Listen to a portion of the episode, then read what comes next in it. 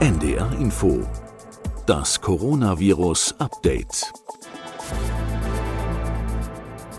Vergangene Woche habe ich es noch gesagt und schon wieder gab es gestern eine Erfolgsmeldung aus der Impfstoffforschung. Es war ein Montag. Der Montag scheint der Tag der Verkündung von Impfstoffwirksamkeit zu sein. Das wäre eine schöne Tradition, um die Woche zu beginnen.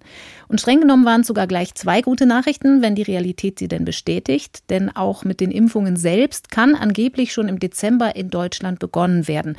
Glauben Bundes- und Landespolitiker und übrigens so ähnlich auch in Österreich. Hallo und schönen guten Tag an alle, die zuhören. Dies ist schon die 66. Folge unseres Pandemie-Podcasts. Heute ist Dienstag, der 24. November 2020. Ich bin Corinna Hennig. Ich arbeite in der Wissenschaftsredaktion von NDR Info. Und wir wollen heute mal wieder mit Christian Drosten sprechen, dem Direktor der Virologie an der Charité in Berlin. Natürlich auch, wie schon vor zwei Wochen, über die Neuigkeiten in puncto Impfstoff, aber Heute wird es nur ein bisschen virologisch, dafür vor allem auch im weitesten Sinne epidemiologisch. Auch das ist gewissermaßen immer wieder aufs Neue unser gewohntes Geschäft, der Blick auf den Ist-Zustand. Wo stehen wir einen Tag vor der mal wieder entscheidenden Runde der Ministerpräsidenten? Was für Maßnahmen braucht es jetzt noch gegen das Virus? Und dann ausführlich und da eben auch mit einem Blick ins Labor, was ist eigentlich mit den Antigen-Tests als Hoffnungsinstrument für ein halbwegs normales Leben unter Pandemiebedingungen? Bevor wir mit all dem beginnen, möchte ich aber noch einen Hörtipp für lange Abende ohne Sozialkontakte loswerden. Ganz was anderes diesmal. Wer viel Podcast hört, der kennt das. Da wird manchmal am Anfang, manchmal auch mittendrin unterbrochen für Werbung. Wir machen das hier nicht im kommerziellen Sinne, aber wir nutzen gern die Gelegenheit, um auf andere Podcasts hinzuweisen. So auch in diesem Fall. Der neue NDR-Podcast Die Geheimnisse des Totenwaldes nimmt neue Spuren bei den Gördemorden auf. Das ist ein Verbrechen, das in Norddeutschland Ende der 80er Jahre Jahre für Aufsehen sorgte. Drei Jahrzehnte hat es gedauert, bis ein ganz wichtiges Rätsel in dem Fall gelöst werden konnte. Und unser neunteiliger Podcast erzählt jetzt die Perspektive der Angehörigen, für die das natürlich Jahre quälender Ungewissheit waren. Außerdem gibt es von uns im NDR dazu noch ein Radiofeature, eine Doku und einen Spielfilm-Dreiteiler, besetzt unter anderem mit Matthias Brandt. Alles zu den Gördemorden und alles jetzt in der ARD-Audiothek bzw. der ARD-Mediathek für die Filme und unter das erste.de slash Totenwald. Und noch ein allerletzter Hinweis, bevor es endgültig losgeht. Uns erreichen immer wieder Mails mit der Rückmeldung, die Folgen sind zu lang hier im Coronavirus-Update. Das ist nicht mehr zu bewältigen im Alltag einer Arbeitswoche. Das kann ich nicht mehr durchhören. Ja, verstehen wir, aber es gibt einfach immer so viel zu bereden, das über die Woche so aufläuft. Und wir haben auch die Erfahrung gemacht, dass wir ganz unterschiedliche Hörerinnen und Hörer haben. Manche von Ihnen und euch sind vom Fach und ganz tief drin in der Materie. Für andere sind gerade die allgemeinen Einordnungen wichtig. Deshalb würden wir eigentlich ungern auf das eine oder andere verzichten. Deshalb gibt es ab sofort Hinweise in den Show Notes, den Beschreibungstexten zum Audio, an welcher Stelle wir welches Thema aufgreifen hier im Podcast. Mit Timecode, also mit Zeitangabe. Das macht es vielleicht dann ein bisschen einfacher, den Podcast zum Beispiel an einer bestimmten Stelle zu unterbrechen und am nächsten Tag weiterzuhören, ganz individuell. So, und nun soll es aber endgültig losgehen. Ich bin wie immer an dieser Stelle jetzt verbunden per App mit Christian Drosten in der Berliner Charité. Moin, Herr Drosten, freue mich sehr. Hallo, moin. Lassen Sie uns kurz auf die Impfstoffnachrichten von gestern eingehen. Es war Montag, es war schon der dritte Montag in Folge, an dem wir Erfolgsmeldungen bekommen haben aus der Impfstoffforschung. Wie ist es Ihnen damit ergangen? Denken Sie jetzt, so kann die Woche immer anfangen? Ja, also es hört sich ja gut an, ne, dass also auch da wieder jetzt zumindest in einem Studienarm 90 Prozent Effizienz erzielt wurden. Mhm. Ich bin ja so nah an dem Impfthema gar nicht dran und ich finde das für mich auch immer überraschend. Also ich weiß das jetzt dann auch nicht so im Vorfeld, dass da was kommt. Mhm. Geht es Ihnen also genauso wie uns? Sie haben es eben schon gesagt, in dem einen Studienarm 90 Prozent. Das kann man vielleicht noch mal kurz zusammentragen. Also AstraZeneca, der Hersteller, der mit der Oxford University kooperiert, hat den Forschungserfolg vermeldet mit einer Gesamtwirksamkeit bei den analysierten aufgetretenen Infektionsfällen unter den Studienteilnehmern von insgesamt 70 Prozent. Das ist aber ein Mittelwert und das interessante Detail ist, ein Teil der Probanden hat bei der ersten Impfung nur die halbe Dosis bekommen und dann bei der zweiten Spritze erst die volle Dosis. Zumindest für mhm. Laien klingt das so ein bisschen überraschend, dass dieser Weg offenbar der erfolgreichere war. Da liegt dann die Schutzquote bei 90 Prozent. Da gibt es, sagt der Hersteller selbst, so eine wissenschaftlich nachvollziehbare Erklärung dafür noch nicht so richtig, warum das so ist. Haben Sie einen Erklärungsansatz aus Ihrer Kenntnis so der Immunologie? Also, also erstmal muss man sagen, da kann man ja jetzt schön drüber sinnieren, mhm. aber das ist eine Panne. Ne? Also das hätte natürlich nicht passieren dürfen, mhm. dass da in einem Teil der Impfstudie die Geimpften in der ersten Impfdosis die Hälfte von dem kriegen, was sie eigentlich hätten kriegen sollen. Das ist schon eine Panne. Also das ist nicht gut. Ne? Also das muss man einfach auch mal beim Namen nennen. Und ja, dann kann man sagen, genau wie Sie das zusammenfassten. Also 90 Prozent von denen, die eine halbe plus eine ganze Dosis gekriegt haben, waren geschützt und dann 62 von denen, die eine ganze und eine ganze gekriegt haben, also auf den beiden Impfzeitpunkten. Da kann es verschiedene Gründe für geben. Also es ist so, diese Adenoviren, die haben im Prinzip eine Vektorimmunität. Das heißt, Adenoviren, das ist ja das Trägervirus für diese Impfstoffe, die kommen ja auch in der Bevölkerung als Erkältungsviren vor. Mhm. Und jetzt haben wir alle irgendwie unsere Immunität dagegen. Und jetzt kann es sein, wir werden geimpft, dass diese Immunität wieder angefacht wird. Und bei der zweiten Impfung diese angefachte Immunität dann gegen den Vektor, also gegen das Trägervirus losgeht und dass deswegen die zweite Impfung nicht mehr viel bewirkt. Das befürchtet man eben mit diesen Adenovirus-Impfstoffen. Allerdings dieser Impfstoff hier, dieser sogenannte ChAdOx, das steht für Chimp Adenovirus Oxford, das ist ein Schimpansen-Adenovirus und dieses Virus ist eben unterschiedlich zu den Menschen-Adenoviren und sollte eben nicht diese starke Hintergrundimmunität verursachen. Jetzt wissen wir aber das nicht im Einzelfall, wie das in dieser speziellen Vakzinestudie gewesen ist. Also mhm. Vektorimmunität eine mögliche Erklärung. Mhm. Eine andere mögliche Erklärung ist, die Studie war ortsverteilt. Das heißt, diese Gruppe von Vaccinierten, von Geimpften, die eine halbe plus eine ganze Dosis bekommen haben, das war eine Gruppe, die in England geimpft wurde, mhm. während die große Zahl von denen, die eine ganze und eine ganze bekommen haben, in Brasilien geimpft wurden. So, und jetzt war also, so könnte man es auch betrachten, der Impferfolg in der brasilianischen Abteilung der Studie etwas schlechter als in der englischen Abteilung. Vielleicht lag es daran. Denn der Unterschied jetzt mit der halben Dosis versus einer ganzen Dosis ist jetzt nicht so groß. Also normalerweise in Impfstudien, wo man verschiedene Vakzinedosen gegeneinander probiert, da kann es auch schon mal sein, dass in dem einen Arm das Zehnfache wie in dem anderen Arm gegeben wird. Also, also, in zwei Teilen der Studie in der einen. Genau, ja, genau. So dass also jetzt ein Unterschied von der Hälfte eigentlich kein Riesenunterschied ist und man auch nach anderen Gründen suchen muss. Und einer der Gründe wäre eben ganz einfach, dass es in zwei unterschiedlichen Ländern von unterschiedlichen Teams vielleicht auch gemacht worden, das zu organisieren und natürlich auf der klinischen Ebene, wo es verabreicht wird, ist das ja alles noch viel kleinteiliger. Und es könnte eben sein, dass vielleicht auch gewisse Unterschiede in der Verabreichung, aber auch genetische Unterschiede in der geimpften Bevölkerung da eine Rolle spielen.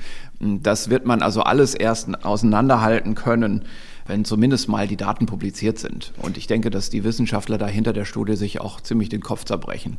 Also sollte man noch nicht zu euphorisch werden. Sie hatten schon gesagt, es ist eine Panne gewesen ursprünglich und aus Pannen entstehen ja manchmal Erfolge, ungewöhnliche Erfolge in der Wissenschaft, aber wir haben einfach noch nicht genug Daten, um das zu bewerten. Ich möchte noch eine Erklärung nachschieben. Wir haben jetzt schon so ein bisschen viel über Vektor im Impfstoff gesprochen.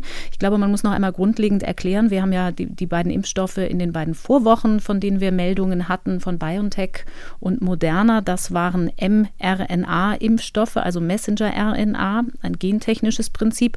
Und dies ist das Prinzip der Vektorimpfung, also wo eben ein abgeschwächtes Virus als Transportmittel dient um mhm. in den Körper reinzugehen. Genau, also das ist äh, diese Adenovirus-Impfstoffe, damit hat man schon sehr viel Erfahrung gesammelt. Also jetzt mal abgesehen von der Tatsache, dass das tatsächlich hier jetzt ein Fehler im Protokoll ist oder in der Herstellung der ersten Impfdosen, da muss man natürlich sagen, das musste auch alles extrem schnell gehen und das war ja auch eine der allerersten klinisch studierten Vakzinen. Abgesehen davon ist das natürlich eine Erfolgsmeldung. Mhm. Das ist ja ganz klar, dass das so gut klappt. Und dieser Impfstoff hat noch viele andere Vorteile. Das ist jetzt nicht nur so, dass man sagen kann, naja, der eine Impfstoff, den wir letzte Woche gehört haben, der hat 90 oder 95 Prozent und jetzt dieser, der hat ja im Mittel dann doch nur 70 Prozent, also in dem einen Arm 90, in dem anderen waren es, glaube ich, 62 Prozent Das rechnet sich zusammen dann zu, zu 70 Prozent Gesamteffizienz. Aber es ist abzuwarten, was hier jetzt überhaupt hinter dieser Effizienz liegt. Also in allen Fällen ist es so gewesen, dass man geschaut hat, wer kriegt Symptome und diese symptomatischen Infektionen, das war jetzt das Kriterium. Mhm. Die Frage ist aber natürlich, welcher Impfstoff schützt wie gut auch gegen die Replikation des Virus, welcher schützt wie gut gegen schwere Verläufe des Virus, der Krankheit. Und dann gibt es natürlich andere Dinge, wie zum Beispiel, dass dieser Impfstoff erstens relativ kostengünstig ist. Also man spricht von zweieinhalb Euro, also 2,50 Euro pro Dosis, mhm. während die anderen irgendwo im Bereich von 10, 15 Euro wohl liegen sollen, habe ich gelesen. Und dann ist das eine raue Menge, die hier hergestellt werden kann. Also ich habe gelesen, dieses Jahr äh, im Bereich von 100 Millionen Dosen oder 200, glaube ich sogar. Und nächstes Jahr dann drei Milliarden Dosen, die geliefert werden können von diesem Impfstoff. Das ist natürlich eine Riesenmenge, die geliefert werden kann. Und das ist gerade auch eine Vakzine, die für Länder des globalen Südens dann besonders interessant sind. Diese Vakzine wird ja auch in den großen Produktionsanlagen vom Serum Institute of India produziert. Und mhm. das ist eben zum Beispiel so ein Vakzinehersteller, der den weltweiten Markt für Vakzinen in Ländern des globalen Südens stark mitbedient. Das ist also hier eine ganz andere Schiene, in der Umsetzung. Und er muss nicht so stark runtergekühlt werden für die Lage. Ja, genau. Das kommt dazu. Also der ist lange Zeit, also monatelang offenbar bei Kühlschranktemperatur stabil. Das sind also alles Riesenpluspunkte. Und diese kleinen Unterschiede in den kleinen Kohorten gesehenen Effizienzen, ich würde die jetzt mal so einordnen, diese Impfstoffe sind alle überraschend gut effizient. Also mhm. alles irgendwie besser, als man gedacht hätte. Und das sind sehr gute Nachrichten. Aber der Hersteller, in diesem Fall AstraZeneca, sagt auch, es gibt zumindest erste Hinweise darauf, dass dieser Impfstoff nicht nur vor schweren Verläufen schützt, sondern vielleicht auch eben eine Übertragung verhindern kann. Also das, was wir ja. in der Pandemie brauchen.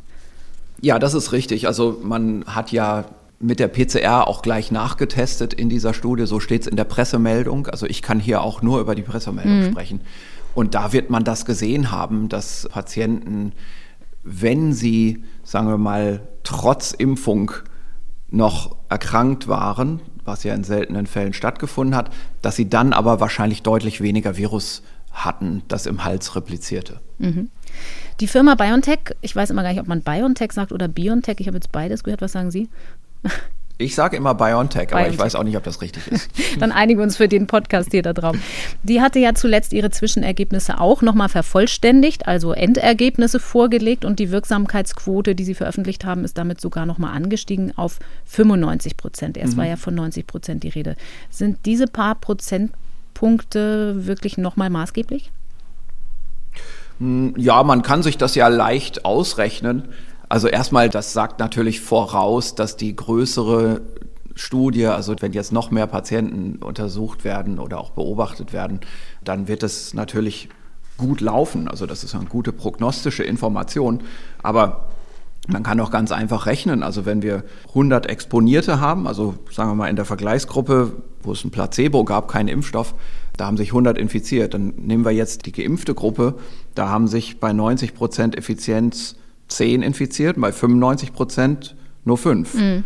Also bei 90 Prozent infizieren sich doppelt so viele wie bei 95 Prozent trotz der Impfung. Ne? Also das ist, hier sieht das nur aus wie 5 Prozent Unterschied, aber bei diesen trotz Impfung Infizierten ist es das Doppelte. Also in der absoluten Zahl. Ja. Diese Impfstoffe mit sogenannter Messenger-RNA sind ja gentechnisch hergestellt, diese beiden, die da offenbar kurz vor der Zulassung stehen. Und das ruft immer wieder besorgte Fragen hervor, weil dieses Verfahren tatsächlich ganz neu ist. Also da wird dem Körper mittels RNA, mittels Ribonukleinsäure eine Information übermittelt, ein Bauplan, mit dessen Hilfe der dann ein Virusprotein selbst herstellen kann und dagegen Antikörper bilden.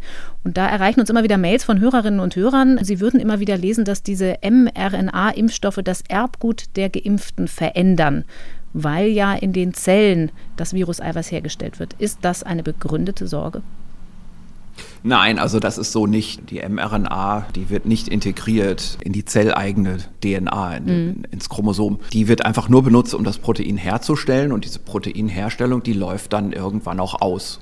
Also Messenger-RNA wird abgebaut in der Zelle. Und wenn die abgebaut ist, dann hört auch die Herstellung des Proteins auf. Also dann gibt es kein Protein mehr. Mhm. Genau. Das heißt, das steuert sich selbst. Ja, das läuft halt aus.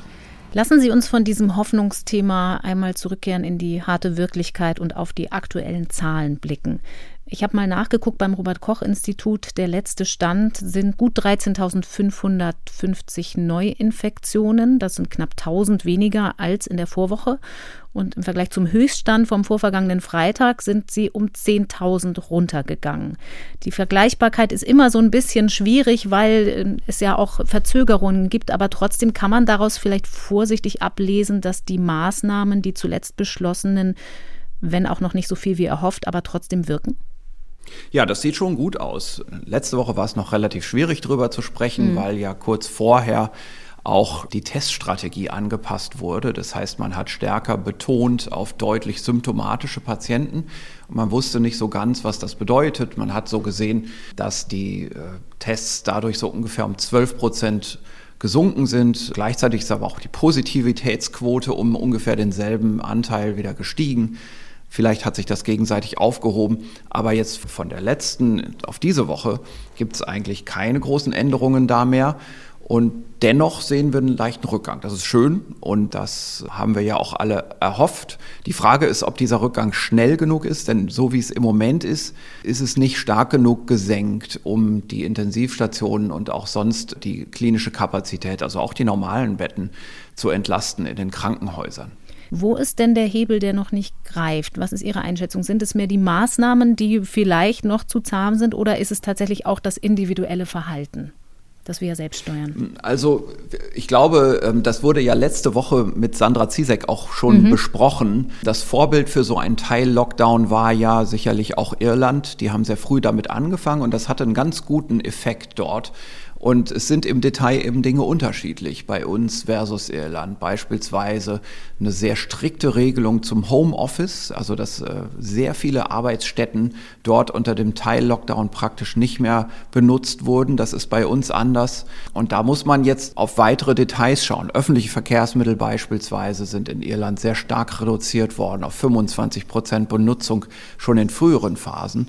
Und man hat in Irland auch schon im Vorlauf vor dem Teil-Lockdown ja so ein Stufensystem verwendet und da hat man schon im Vorlauf solche Dinge eben wie öffentliche Verkehrsmittel reduziert. Und das ist bei uns jetzt anders umgesetzt und die Frage ist natürlich, und das, da wird es ja morgen auch wieder eine Ministerpräsidentenrunde darüber geben, ob man und an welchen Stellen man jetzt nachjustiert. Ich denke, man hört jetzt schon natürlich in den Medien, dass man nachjustieren will. Mhm. Was mir bisher komplett unklar ist und was sicherlich Gegenstand heftigster Diskussionen im Moment ist, an welchen Stellen man nachjustieren kann, wo es sinnvoll ist. Hm. An welchen Stellen man nachjustieren kann, beziehungsweise die Frage, ob man Beschränkungen beibehält. Nach allem, was jetzt schon so durchsickert, sollen ja Kontaktbeschränkungen, die schon bestehen, beibehalten werden. Vielleicht können wir mal ein bisschen gucken, was die Datenlage aus einem bestimmten Bereich der Forschung dazu hergibt. Es gibt ja immer Modellierungen, die so ein bisschen versuchen auszumessen, wo entstehen denn tatsächlich viele Infektionsübertragungen und was muss man dagegen tun? Es gibt eine Modellierung der Stanford University, die in Nature erschienen ist. Da haben sich die Forscher Mobilitätsdaten aus 20 Metropolregionen in den USA angeguckt, also von Handys. Und was ich ganz spannend finde, das ist ziemlich feinkörnig. Also es geht tatsächlich um Wege aus dem privaten Umfeld, aus der Wohnung in, das nennen die öffentliche Point of Interests, also Restaurants, Geschäfte, Fitnesscenter. Und die haben dann für die Zeit des Lockdowns im Frühjahr berechnet, wie sich die Pandemie entwickelt hätte oder das Infektionsgeschehen, wenn diese Geschäfte und Restaurants offen geblieben wären. Also so ein rückwärtsgedachter Ansatz. Können wir daraus für uns was ablesen? Ja, das ist natürlich einfach mal ein, ein Stück Wissenschaft, an dem man sich mal festhalten kann. Und man muss aber auch schauen, wo da vielleicht die K-Werts sind, also die Punkte, wo man nochmal drüber nachdenken muss. Aber um es nochmal kurz einzuführen, genau, das ist also eine Studie aus Stanford und die ist äh, in einem Beobachtungszeitraum vom 1. März bis zum 1. Mai 2020 angesiedelt. Mhm. Das ist also die erste Welle. Man hatte dort in den USA, genau wie bei uns auch in der ersten Welle, noch nicht diese Gleichverteilung der Inzidenz in der Geografie und in allen Altersgruppen. Also das war ja die Zeit, wo das Virus sich eingeschlichen hat in die Bevölkerung und in die Bevölkerung eingedrungen ist. In der zweiten Welle, jetzt bei uns schön zu sehen, kommt es aus der Breite der Bevölkerung und aus der ganzen Geografie heraus. Das ist so vielleicht der Unterschied für die erste versus zweite Welle. Da ist schon mal so der erste Punkt, wo man sagen muss, Vorsicht, vielleicht ist das auch alles nicht direkt übertragbar. Aber mhm. schauen wir uns das an. In dieser ersten Welle hat man eben ein sehr, sehr feinkörniges Modell der Übertragung gemacht oder der Ausbreitung der Erkrankung. Das ist also so ein typisches Modell, wo man die Empfänglichen und die Ausgeheilten miteinander und die Infizierten miteinander vergleicht und schaut, wie die sich so über die Zeit umsetzen und wie dann die Zahl der Infizierten zuwächst. Und man hat anhand von Mobilfunkdaten so Nachbarschaftsgebiete eingegrenzt. Man nennt das hier Census Block Group, also eine geografische Nachbarschaft, wo die Leute wohnen. Und dann hat man Points of Interest, das sind also so soziale Fozi, wie zum Beispiel Supermarkt, wo die Leute so hingehen den Tag über. Das fließt ein und zwar wie lange und wie häufig so ein Point of Interest besucht wird. Also Intensivität der Besuche. Und das Modell berücksichtigt, also das wird parametrisiert und diese Parameter werden zum Teil dann auch nachoptimiert in der Simulation. Was man berücksichtigt, ist die Übertragungsrate innerhalb dieser Nachbarschaften, da wo die Leute wohnen, und auch innerhalb der Point of Interest, da mhm. wo sie eben tagsüber hingehen und auch die Startzahl der Infektion. Das fließt damit rein und dann schaut man sich die tatsächliche Entwicklung der Fallzahlen an und versucht das Modell dem möglichst nah anzugleichen, indem man die Parameter optimiert und daraus kann man dann wieder ableiten, wie eigentlich sich die Bevölkerung verhalten hat und wie auch die Veränderung des Infektionsgeschehens von dieser, sagen wir mal, Verhaltensspezialität der Bevölkerung abhängt. Und da gibt es ein paar Befunde, die kann man nennen und die kann man dann vielleicht in eine Diskussion über mögliche Maßnahmen bei uns auch einfließen lassen. Befunde sind zum Beispiel, es ist so schon sehr wichtig, wie stark die Mobilität reduziert wird. Also die Leute sollen eben sich nicht so stark immer aus dem Haus bewegen und zu solchen Punkten hingehen, die sollen eher im Haus bleiben.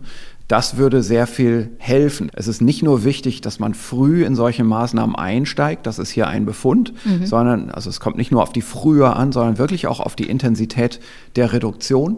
Mit anderen Worten, was wir, glaube ich, auch beim letzten Mal schon mal gesagt haben, besser nicht jeden zweiten Tag zum Supermarkt gehen, sondern einmal in der Woche und dann gezielt. Mhm.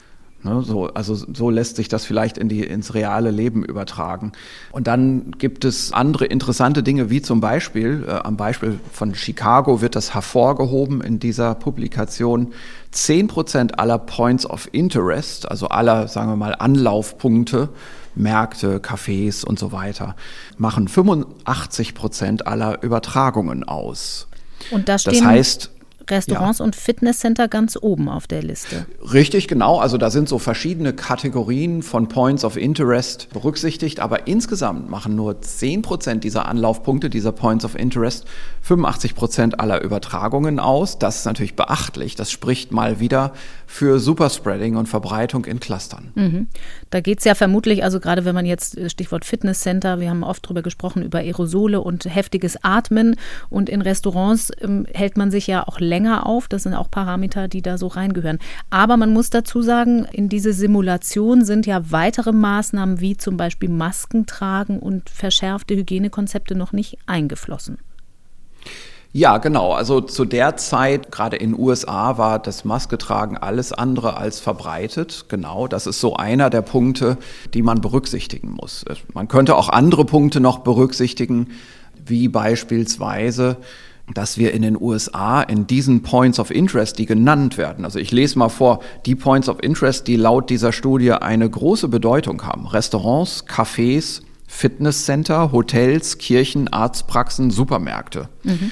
Weniger bedeutsam Spielzeugläden, Baumärkte, Autozubehörhandel, Autohäuser, Tankstellen, Apotheken und Kaufhäuser. So, Jetzt äh, kann man daraus aber natürlich nicht direkt irgendeine politische Empfehlung machen und man kann auch nicht sagen, naja, dann ist das jetzt eben so in Deutschland auch. Denn eine Sache zum Beispiel kann man mal hervorheben, wer mal in den USA war, der weiß, dass es dort in Restaurants praktisch standardmäßig Klimaanlagen gibt. Mhm.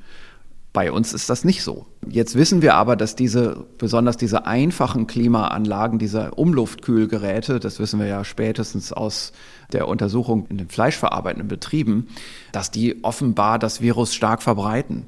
Ist jetzt also ein amerikanisches Restaurant mit einer Umluftkühlung wirklich vergleichbar mit einem deutschen Restaurant. An diesen Stellen wackelt das Ganze dann. Das ist vielleicht ein ganz schönes Beispiel dafür, wie eben wissenschaftliche Studien schon interessant sind und harte Orientierungspunkte liefern, aber dann eben im Detail auch immer noch mal separat angeschaut werden müssen. Jetzt sind ja Modellierungen auch erstmal Konstrukte, die mit Parametern gefüttert werden und dadurch auch veränderbar sind und die man eben nicht mhm. als Schablone auf die Realität legen kann, genau ja. aus diesen Gründen. Trotzdem nochmal so als Hausnummer, was ich ganz interessant fand in der Studie, war, dass ja auch wieder Eröffnungsszenarien am Beispiel von Restaurants durchgespielt mhm. werden zum mhm. Beispiel. Mhm. Und da ist für Chicago beispielhaft eine Berechnung angefügt, wenn man also in einem Restaurant nur ein Fünftel der Tische besetzt, dann könnte man dieser Simulation zufolge 80 Prozent weniger Virus dort übertragen.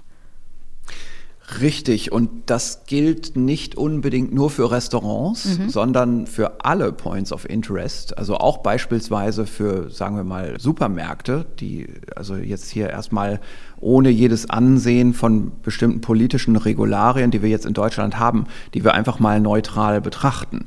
Und da gibt es eine ganz interessante Überlegung. Alle Leute müssen einkaufen und die Gesamtzahl von Supermarktbesuchen, die muss ja irgendwie bewältigt werden. Die Frage ist, wie man die jetzt verteilt, wenn man eingrenzen will. Und mhm. man könnte ja eingrenzen, indem man sagt, naja, wir reduzieren pauschal einen gewissen Prozentsatz. Was man aber auch machen kann, ist einfach nur die Spitzen abschneiden, die Maximalbelegung abschneiden. Das ist ja eigentlich auch das, was wir im Moment schon machen. Also es gibt ja schon so Maximalbelegungszahlen, so Überlegungen für Maximalbelegungen. Das hatten wir in der ersten Welle. Und das bringt ganz viel. Also man kann eigentlich besser auf die erforderliche Gesamtbesucherzahl kommen, wenn man nur die Spitzen abschneidet. Der Effekt, der sich dann einstellt, ist, dass sich die Besuchsfrequenz gleichmäßiger verteilt. Also die Leute weichen dann eben diesen Spitzen aus. Das kann man sich ja im eigenen Alltag auch gut vorstellen. Wenn ich weiß, Samstag vormittags um elf, wo jeder Zeit hat zum Einkaufen, muss man eben Schlange stehen vorm Supermarkt. Dann überlegt man sich, ob man vielleicht mal sich irgendwann an einem anderen Abend oder an einem anderen, vielleicht sogar Vormittag oder Nachmittag Zeit für den Einkauf einräumt und dann nicht warten muss. So mhm. verteilt sich eben die Besuchshäufigkeit dann. Und das bringt ganz besonders viel, dieses Umverteilen. Genauso ist es ja auch mit den Restaurants. Wenn da nur eine bestimmte Zahl von Tischen drin stehen, dann müssen die Leute eben zu einem anderen Zeitpunkt ins Restaurant gehen. Nur da ist es nicht so leicht, das umzuverteilen. Wenn man abends essen will, kann man das nicht so leicht in den Vormittag in der Woche schieben. Das ist dann doch nicht wirklich ein gleichwertiger Ersatz. Man kann aber die 20 Uhr Zeit vielleicht ein bisschen nach hinten verschieben oder ein bisschen nach vorn ja. und schon kann man da die ökonomischen Einbußen für die Restaurantbesitzer ein bisschen mit auffangen. Das Supermarktbeispiel finde ich ganz einleuchtend. Ich kann das aus meinem Alltag ergänzen. Der Supermarkt meines Vertrauens hat tatsächlich einen Türsteher und da steht man zu gewissen Zeiten draußen Schlange. Gegenüber ist ein Supermarkt, der hat das nicht. Mit dem Effekt, man kann immer reingehen, steht dann aber drinnen genauso Schlange an der Kasse nur mit mehr Aerosol. Also so ja. viel zu der Frage, ja, wie verteilt genau. man sich. Mhm. Es gibt ja schon Museen, die solche Besucherstromlenkungen in Nicht-Pandemie-Zeiten gemacht haben, also die zum Beispiel online zum mhm. Nachlesen veröffentlichen, wann es besonders voll ist und dadurch wird man automatisch umgelenkt. Mhm. Ist also vielleicht so ein Hebel, der in den Maßnahmen noch zu sehr fehlt, diese Verhaltenssteuerung, also so Gruppen entzerren, Besucherströme umleiten, grundsätzlich? Ja, ich denke, das ist schon ein Weg. Die Frage ist aber, wie viel von dem ist in der Praxis eigentlich jetzt schon umgesetzt? Das heißt, wie viel kann man da jetzt noch nachjustieren? Und das ist ja immer die Frage. Also gerade wenn jetzt, darüber wird sich die Politik jetzt natürlich vor allem auch den Kopf zerbrechen. Wo haben wir eigentlich schon etwas gemacht und wenn wir jetzt da noch, noch stärker nachregulieren, ist gar nicht mehr so viel zu holen und wo haben wir noch gar nichts gemacht. Und mhm. da sind im Prinzip jetzt die niedrig hängenden Früchte noch zu ernten. Also so ein Beispiel fürs Nachjustieren wäre im Arbeitsbereich an Arbeitsstätten, was man so anekdotisch im Moment häufig noch hört, ist, äh, die Leute sind dann zwar an ihren Büros ein bisschen ausgedünnt. Da sitzen nicht mehr viele im Großraumbüro, aber in der Teeküche treffen sich doch wieder alle. Mhm. Ne? Also, dass man eben solche Detailregelungen nochmal anschaut, dass man aber auch tatsächlich nochmal stärker so eine Homeoffice-Maxime vielleicht empfiehlt, wie das eben in Irland sehr erfolgreich war. Dann muss man auch anschauen, ist das wirklich so, dass auf essentielle Dienstreisen verzichtet wird? Also unter dem Stichwort Vermeidung öffentlicher Verkehrsmittel, also diese Dienstreisen mit dem Zug, die immer noch stattfinden. Ein ganz wichtiger Aspekt sind die Unis, die sind im Land sehr unterschiedlich in Deutschland reguliert. Mhm. Hier in Berlin ist zum Beispiel die Lösung, dass eigentlich keine großen Veranstaltungen, große Vorlesungen mehr stattfinden, dass aber so bestimmte, bestimmte Meisterklassen in den Künsten zum Beispiel, das sind nur ganz wenige Leute, die da zusammensitzen, dass man die noch erlaubt, weil das ist absolut essentiell, das geht nicht online, da braucht man persönlichen Kontakt. Oder ein anderes Beispiel, Praktika in den Naturwissenschaften, die in, in Lehrlaboren oder auch realen Laboren stattfinden, wo man eine laborgemäße Raumlufttechnik hat, mit mhm. also beispielsweise sechsfachem Raumluftumsatz pro Stunde. Da braucht man nicht drüber nachdenken. Das ist eine optimale Situation. Da kann man natürlich Lehrbetrieb zulassen, aber eben die großen Veranstaltungen in großen Hörsaalen sind jetzt eben blockiert, werden ersetzt durch Online-Veranstaltungen. Und da sind die Regelungen in den einzelnen Bundesländern noch sehr, sehr heterogen. Da könnte man auch noch was machen. Dann ist es natürlich der Schulbereich, der leidige Schulbereich, der so kontrovers ist. Es ist die gymnasiale Oberstufe, es ist aber wahrscheinlich sogar noch mehr, sind es die berufsbildenden Schulen, wo man Organisationsdinge überlegen muss. Natürlich geht es auch immer um dieses Thema Quarantäne, eben das, was ich da im Sommer, im August schon mal in der Zeit vorgeschlagen hatte, eine fünftägige Abklingquarantäne auf Klassenebene. Und auch hier den, im Podcast. ja, genau. Ne, also in, in den Schuljahrgängen, die einen greifbaren Klassenverband haben, also einen stabilen Klassenverband. Denn eine Sache ist jetzt auch einfach so ein Dilemma also alle wollen natürlich den Schulbetrieb aufrechterhalten. Das ist, glaube ich, konsentiert, gesellschaftsweit.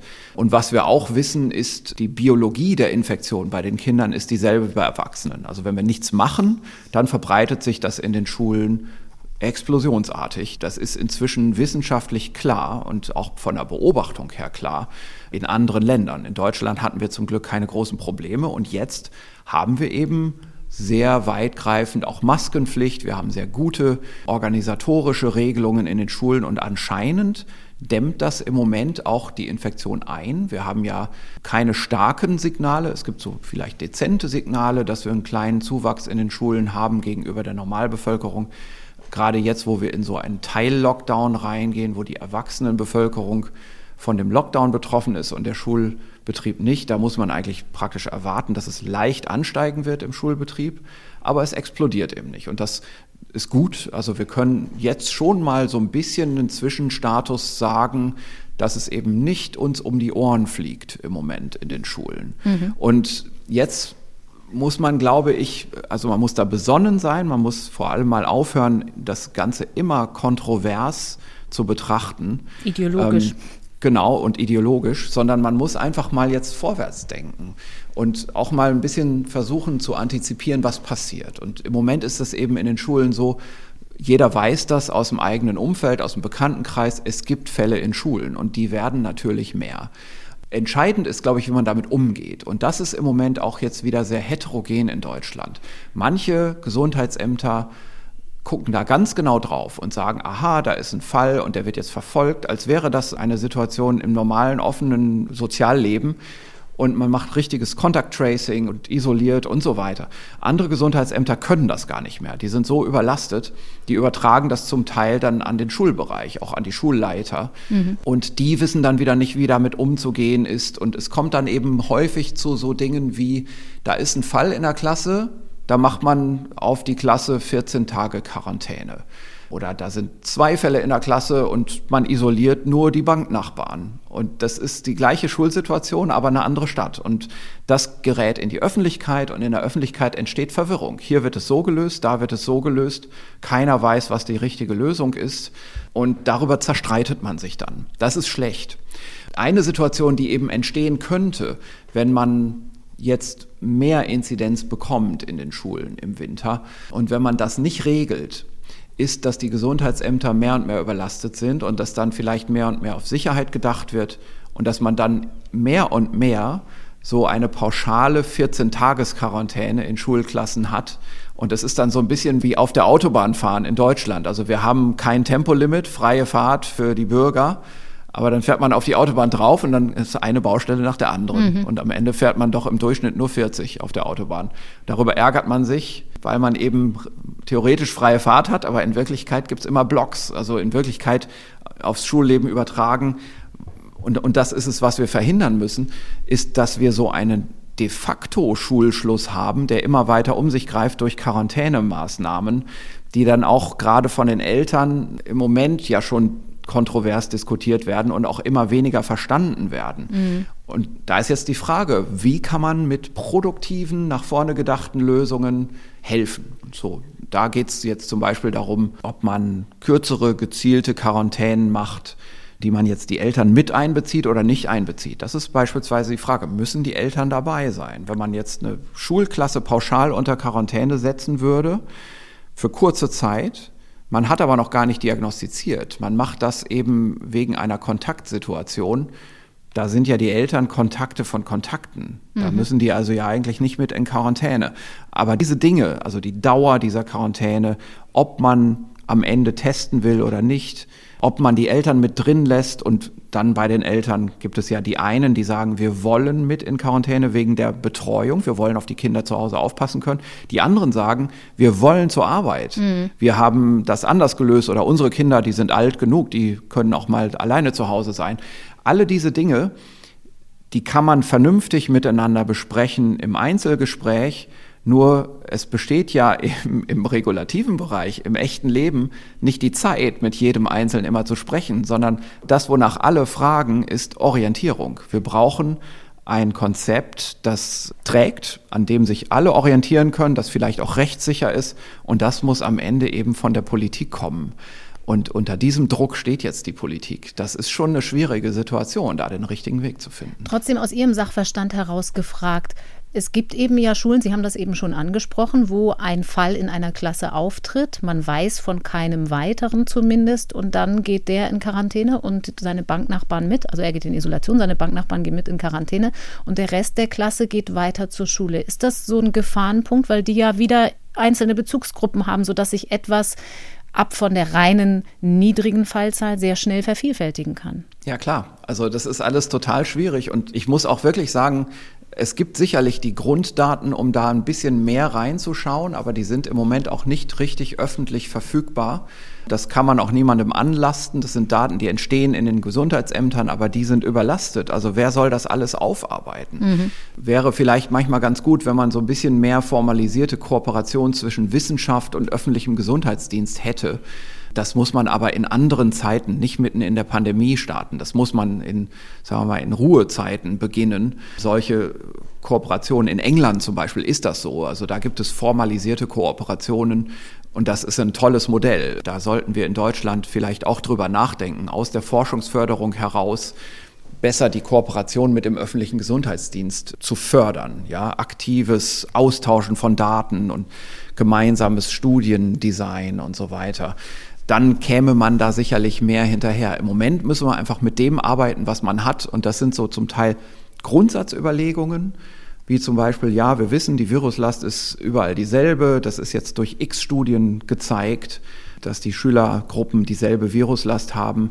Und dann kann man von da weiter überlegen. Das heißt also, dass natürlich Virus ausgeschieden wird. Das heißt natürlich, dass Aerosole entstehen. Das heißt natürlich, dass auch Cluster entstehen. Auch wenn die jetzt im Moment vielleicht nicht so gut dokumentiert sind im Einzelnen. Und von da kann man dann anfangen, weiter zu überlegen. Da tastet man sich immer voran. Also man muss immer sagen, okay, dieser Wissensstand ist da. Daran wollen wir jetzt mal glauben. Also von hier, wie können wir jetzt einen Schritt weiter denken? Und daher ja auch die Überlegung, die von mir auch rein auf, auf dieser rein, rein wissenschaftlich-theoretischen Basis ist, dass man auch auf die Klassen so eine Clusterstrategie überträgt. Mhm. Es wäre interessant, Rohdaten zu sehen, denn zum Beispiel, um, um das auch nochmal zu sagen, wir wissen von der Biologie her, Virus wird ausgeschieden, wir wissen aber jetzt nicht genau, was ist eigentlich der Unterschied zwischen einer Schulklasse mit und ohne Maske tragen.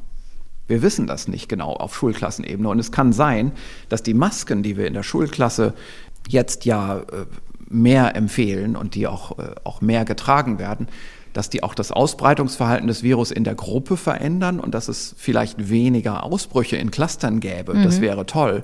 Man müsste es nur eben jetzt dokumentieren. Das ist die wissenschaftliche Herausforderung dabei. Es gibt ja, wir hatten diese Modellierung von der Stanford University angesprochen, da sind zum Beispiel Schulen nicht mit drin, weil da die Mobilitätsdaten fehlen. Zum Glück muss man mhm. vielleicht mhm. sagen, rennen nicht alle Schüler mit ihrem Handy in die Schule und haben es da die ganze Zeit an und spielen im Unterricht daran rum. Das heißt, es fehlen da auch äh, sogar in der Theorie Berechnungen, die das so ein bisschen ausmessen können. Ja, und ich, es wird schon auch stark das Argument gemacht, das höre ich immer mal wieder, dass man schon den deutschen Schulbetrieb direkt anschauen muss und nicht so stark schließen sollte aus anderen Ländern.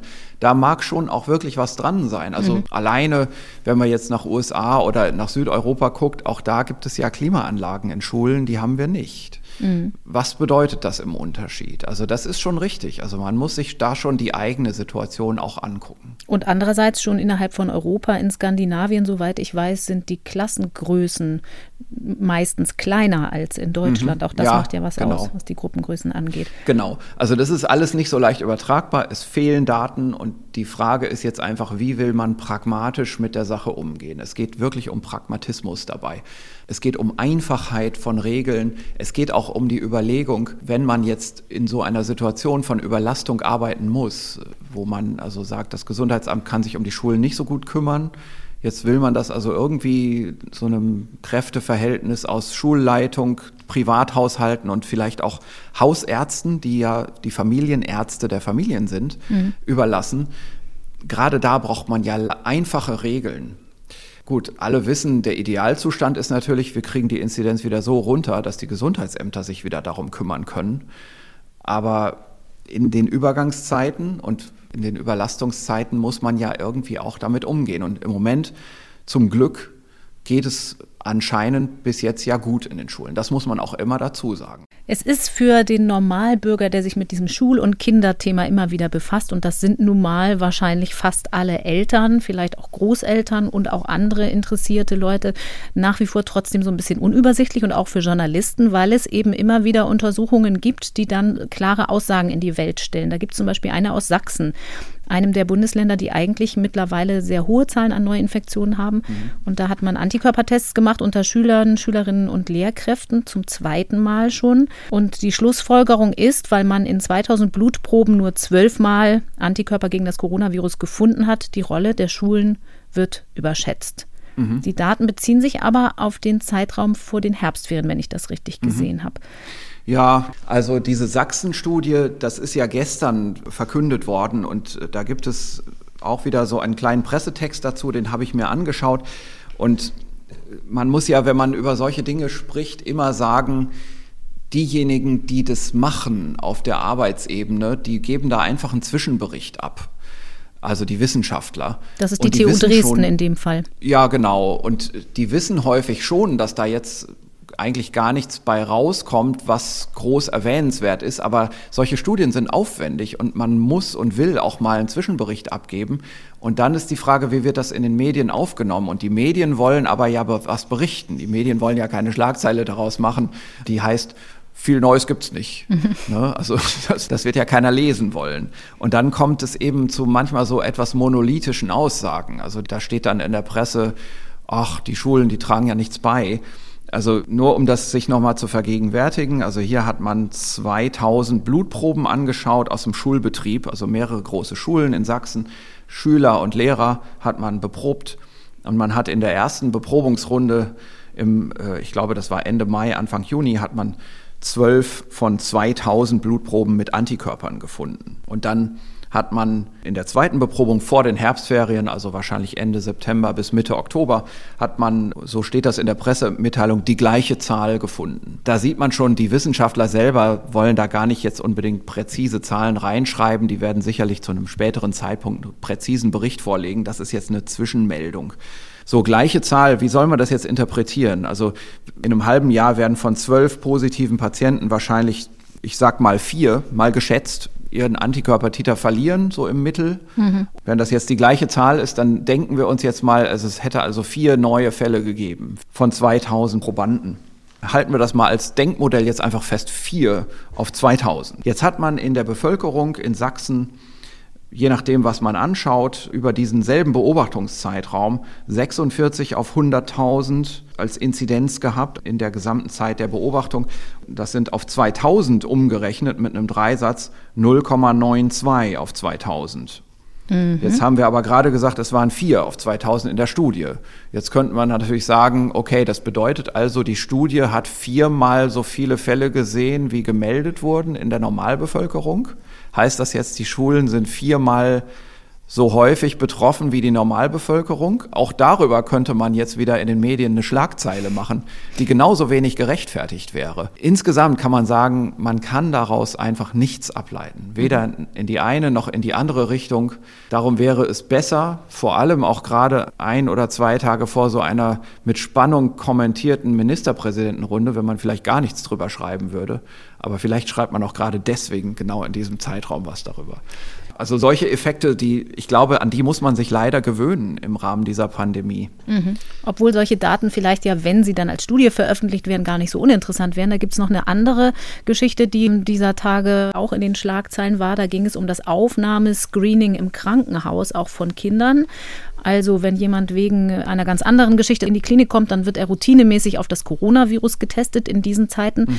Und da haben sich gestern Mediziner aus Bayern zu Wort gemeldet, die gesagt haben, wir haben von Juli bis Mitte November 110.000 Proben von jungen Patienten ausgewertet, von Kindern und Jugendlichen und kommen zu dem Schluss, da gibt es gar nicht so eine hohe Dunkelziffer, wie man immer befürchtet hat. 0,53 Prozent der Kinder und Jugendlichen sind nur positiv getestet worden, heißt es da. Aber auch da haben wir nur eine Pressekonferenz und eine Stellungnahme und keine vorveröffentlichte Studie.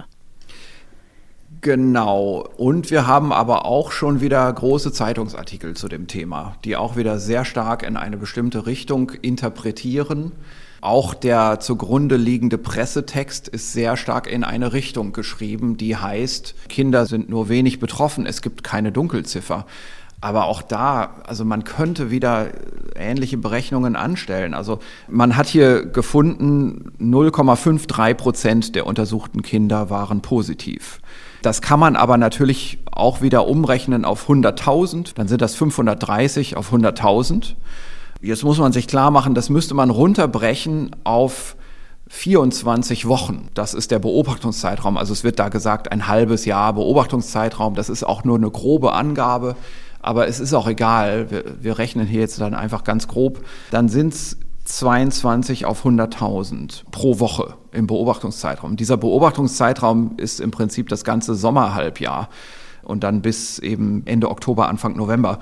Da muss man natürlich sagen, wenn man sich da die deutsche Bevölkerungsinzidenz anguckt, da liegen wir deutlich, deutlich darunter. Mhm. Also in diesem Fall hätten wir also eine erhebliche Dunkelziffer, wenn wir so wollen, mit dieser Studie nachgewiesen. Im Gegensatz zu dem, was in den Pressemitteilungen verkündet wird.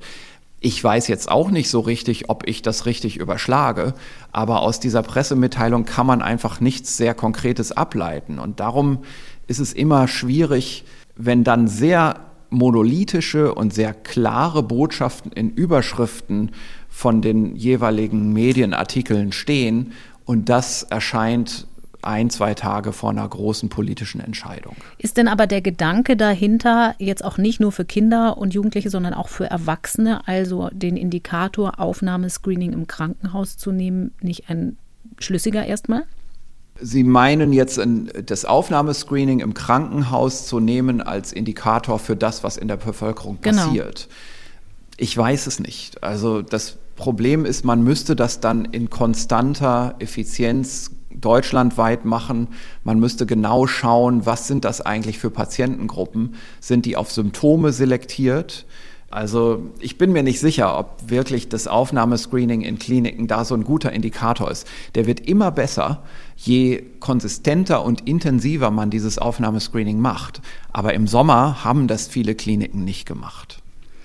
Das heißt, wir können mal wieder die Botschaft mitnehmen, vorsichtig sein mit einfachen Rechnungen und so richtig was aussagen kann man erst, wenn man so ein richtiges Datenkonvolut hat und eine im Zweifel eine Studie, wo man sich das Design angucken kann und dann genau auch die Limitationen, die Einschränkungen bei so einer Studie angucken. Genau. Also ich finde wirklich in beiden Fällen jetzt die Rolle der Wissenschaft dahinter, auch jetzt bei der Pädiater, äh, äh, sagen wir mal, Verlautbarung, das ist ja keine Studie, die sagen das selber, das ist keine Studie, das ist eine momentane Erhebung. Alles das finde ich richtig, das darf man machen. Die Probleme gehen immer da los, wo man interpretiert und wo man so einfache Botschaften streut in die eine oder in die andere Richtung. Wir waren jetzt bei dem großen Thema Maßnahmen und sind deswegen auch auf die Schulen und die Kinder gekommen. Wir können jetzt auch noch, natürlich noch weiter spekulieren, aber morgen werden die Ministerpräsidenten der Bundesländer mit der Kanzlerin zusammenkommen und dann auch offizielle Beschlüsse bekannt geben. Einmal abschließend, wir reden ja jetzt im Moment bei diesen Zahlen viel über Verschärfung, aber wenn man den Blick noch ein bisschen weiter vorausrichtet, geht es ja vielleicht nicht nur um Shutdown, ja oder nein, sondern vor allen Dingen auch wie. Und da wir über Gruppengrößen gesprochen haben und den öffentlichen Nahverkehr zum Beispiel, kann man vielleicht ja auch langfristig darüber nachdenken, Stichwort Kulturbereich, wo es gute Konzepte gibt, Gruppen zu entzerren, wenn man die ergänzen könnte um die Frage, wie kommen die Leute dahin? Das ist das Beispiel, was Sie auch mit der Pausenküche hatten. Es ist schön, wenn wenig Leute im Theater sitzen, aber wenn die dann in der U-Bahn dicht gedrängt dahin fahren, dann ist der Effekt wieder dahin. Wenn man solche Maßnahmen kombiniert, wäre das so eine Perspektive für längerfristige Maßnahmen, die aber nicht so wehtun in einzelnen Bereichen? Ja, bestimmt. Also ich meine, die öffentlichen Verkehrsmittel, die betreffen ja nicht nur den Kulturbereich, die betreffen alles Mögliche. Das mhm. muss man also auch nochmal separat anschauen. Und es gibt ja Bereiche, da werden öffentliche Verkehrsmittel stärker als anderswo benutzt, gerade jetzt in den Großstädten. Und da kann man natürlich schon auch nochmal Alternativen wählen. Also wenn man von vornherein festlegt, öffentliche Verkehrsmittel dürfen nur zu 25 Prozent belegt sein, wie das in Irland beispielsweise ist, dann werden zwangsläufig mehr Leute aufs Fahrrad ausweichen. Das ist natürlich alles schon irgendwie ein gangbarer Weg. Und Kulturbereich an sich, also der ist ja ganz breit gefächert. Es gibt Kulturbereiche, da kann man sich nur schwer organisatorische Regeln vorstellen. Es gibt aber auch welche, da hat man bis hin zu raumlufttechnischen Gegebenheiten sehr gute Grundsituationen. Das ist dann eben gerade im Bereich der Hochkultur, wo mhm. es eben, wo es eine Oper gibt oder ein Theater, das ja einen klaren Sitzabstand hat und wo man genau weiß, hier sitzt die Klimaanlage und so ist der Luftfluss das kann man ja in Hygienekonzepte einfließen lassen. Und an diesen Stellen wird man natürlich dann auch im Zuge der Rücknahme von solchen Einschränkungsmaßnahmen ganz früh auch wieder einen Betrieb zulassen. Das würde ich schon erwarten. Das ist die Frustration der Theater, die sagen, wir haben doch jetzt alle Konzepte fertig gehabt und es ja. könnte losgehen und die jetzt aber erstmal wieder im Zuge der Maßnahmen zurückstehen. Ich würde gern an dieser Stelle noch zu einem anderen Thema kommen, über das wir hier auch im Podcast schon gesprochen haben. Das ist auch ein bisschen, äh, hat das einen Link zu den Theatern und zum Kulturbetrieb, weil sie es in dem Zusammenhang auch mal als ein Mittel, als ein Instrument gegen die Pandemie ins Spiel gebracht haben, nämlich die Antigen-Tests. Die sind ja ein wichtiger mhm. Teil der Teststrategie und das führt uns auch hier in unserem Podcast mal wieder in einen etwas wissenschaftlicheren Bereich, was Studienlage angeht. Nochmal einmal grundsätzlich zur Erklärung. Ich habe so ein bisschen Rückmeldung bekommen, dass für manche Hörer unser wissenschaftliches Niveau manchmal zu hoch wird. Also Begrifflichkeiten wollen wir weiter immer noch mal grundlegend erklären. Antigentests gehen schnell. Sie können mobil eingesetzt werden, nach dem Prinzip wie ein Schwangerschaftstest, weil sie nicht das Virus Erbgut nachweisen wie der PCR-Test, sondern nur einen Teil eines Virusproteins, also gewissermaßen so ein Erkennungsmerkmal. Sie mhm. sind aber grundsätzlich nicht so empfindlich wie der PCR-Test, zeigen trotzdem so viel Virus an, dass man herausfinden kann, wann jemand infektiös ist. In Deutschland sind bisher nur Point-of-Care-Tests erlaubt, wie es heißt. Das heißt, sie dürfen nur von Fachpersonal durchgeführt werden. Es gibt aber Länder, die setzen auf Massenscreenings mit solchen Antigentests, zum Beispiel die Slowakei. Also idealerweise die ganze Bevölkerung durchtesten. Wäre das keine Option für Deutschland? Also es gibt ein schönes Diagramm, das zeigt, wie in der Slowakei zu der Zeit, wo Antigentests für die gesamte Bevölkerung verwendet werden. Das bezieht sich auf zwei Wochenenden im Wesentlichen, wo man also, muss man sich wirklich vorstellen, nach dem Motto in Wahllokalen, ja, also mhm. an öffentlichen Stellen, wie da plötzlich also die Inzidenz runtergeht. Die Frage ist ein bisschen, warum das so ist. Also ist es wegen der Antigentests oder ist es zum Teil wegen der Antigentests oder ist, oder ist es einfach nur zur gleichen Zeit wie die Antigentests? Es ist nämlich schon so, dass, dass in der Slowakei auch zu dieser Zeit Lockdown-Maßnahmen im Sinne eines Teil-Lockdowns ergriffen wurden. Die Slowakei hatte ja auch eine hohe Inzidenz. Und dann kam tatsächlich eben diese Entscheidung, bevölkerungsweit diese Teste zu, ja, wie soll man sagen, zu ermöglichen. Mhm. Also das ist nämlich eine freiwillige Testung, aber jetzt kommt dann der Haken. Die ist nicht so ganz freiwillig. Es ist nämlich so in der Slowakei gewesen, diejenigen, die sich testen lassen, die sind entweder positiv oder negativ. Und die positiv getesteten, die müssen eine Woche nach dem Ergebnis in Isolation zu Hause bleiben, mhm. Um eben die Krankheit zum Abklingen zu bringen. Alles schön und gut. Diejenigen, die negativ getestet sind, okay, die sind negativ, aber diejenigen, die sich nicht testen lassen, und das ist eine freiwillige Testung, also gibt auch viele Leute, die sich nicht testen lassen wollen, die müssen dann pauschal für eine Woche in Heimisolation, weil sie sich nicht testen lassen haben. Und der Bruch dieser Heimisolation oder dieser Heimquarantäne, wie man das jetzt auch betrachten will, kostet eine Strafe von 1600 Euro. Mhm. Und das bedeutet, das ist also alles andere als freiwillig. Was man letztendlich macht, ist für einen kleinen Teil der Bevölkerung, die positiv getestet sind und für einen weit, weit größeren Teil der Bevölkerung, die sich nicht testen lassen wollen, weil sie vielleicht die Zeit haben, eine Woche zu Hause zu sein, sind vielleicht sowieso eher zu Hause. Das gilt sicherlich für viele ältere Leute, weil sie nicht anstehen wollen. Man musste da schon Schlange stehen, wenn ich das richtig verstanden habe. Die werden also auch eine Woche in Isolation gebracht. Und das ist natürlich in diesem Aspekt ein sehr, sehr harter Lockdown. Also ein absolutes Gebot, im Haus zu sein mhm. für eine Woche. Und bei so einer kleinen Bevölkerung wie in der Slowakei kann man sich vorstellen, dass alleine das natürlich auch schon diese Inzidenz zum Erliegen gebracht hat. Also da wissen wir jetzt nicht ganz genau, was die Antigen-Tests beigetragen haben. Und es gibt eine interessante Stellungnahme auch aus England von Experten. In England hat man das in Liverpool gemacht mit so einer Testung. Und da gibt es einen interessanten Artikel im British Medical Journal, der Argumente liefert, und zwar gegen den Einsatz solcher Antigentests. Und das ist sehr lesenswert und sehr interessant. Das sollten wir auch mal hier in die Bezüge stellen. Mhm, ähm, es ist nämlich so, der Antigentest, der hat ja eben seine Lücken. Der hat sowohl Spezifitätslücken, das heißt, der hat mal so ganz grob gesagt ein von 100 falsch positiven Ergebnissen. Also wenn man 100 Leute testet und die haben nichts, dann hat trotzdem einer zu Unrecht ein positives Ergebnis. Also nur 99 Prozent Spezifität. So ungefähr, genau. Und bei der Sensitivität ist es dasselbe. Da gibt es auch eine Lücke. Also die Empfindlichkeit, ein, wie viele Infizierte genau, werden erkannt? Genau, da entwischen einem also in Wirklichkeit infizierte Fälle. Und da ist es nicht so einfach, das auszudrücken, denn es kommt darauf an, wie man diese Antigentests jetzt fokussiert. Also der Vorschlag, den viele Experten, da gehöre ich auch dazu, immer machen, ist, Antigentests muss eine symptomatische Testung sein, bis auf einige wenige Ausnahmesituationen. Also in allererster Regel muss man klarstellen, wenn man einen Antigentest benutzt, erstens hat der Patient Symptome und wenn ja, seit wann bestehen die? Und der beste Zeitpunkt, um einen Antigentest zu benutzen, das sind die ersten fünf Tage nach Symptombeginn. Mhm. Wenn man da wissen will, ob jemand diese Symptome hat, weil er eine Covid-19-Erkrankung gerade beginnt, und dann sagt der Antigentest ist negativ, dann hat er mit großer Wahrscheinlichkeit was anderes. Dafür ist sehr gut, dieser Antigentest einzusetzen. Jetzt ist aber eine bevölkerungsweite Testung ja genau das Gegenteil von diesem Einsatzzweck. Das ist ohne Nachdenken einfach gesunde Leute zu testen, mal gucken, wer positiv ist. Und die unerkannt Positiven, die will man dann rausfinden.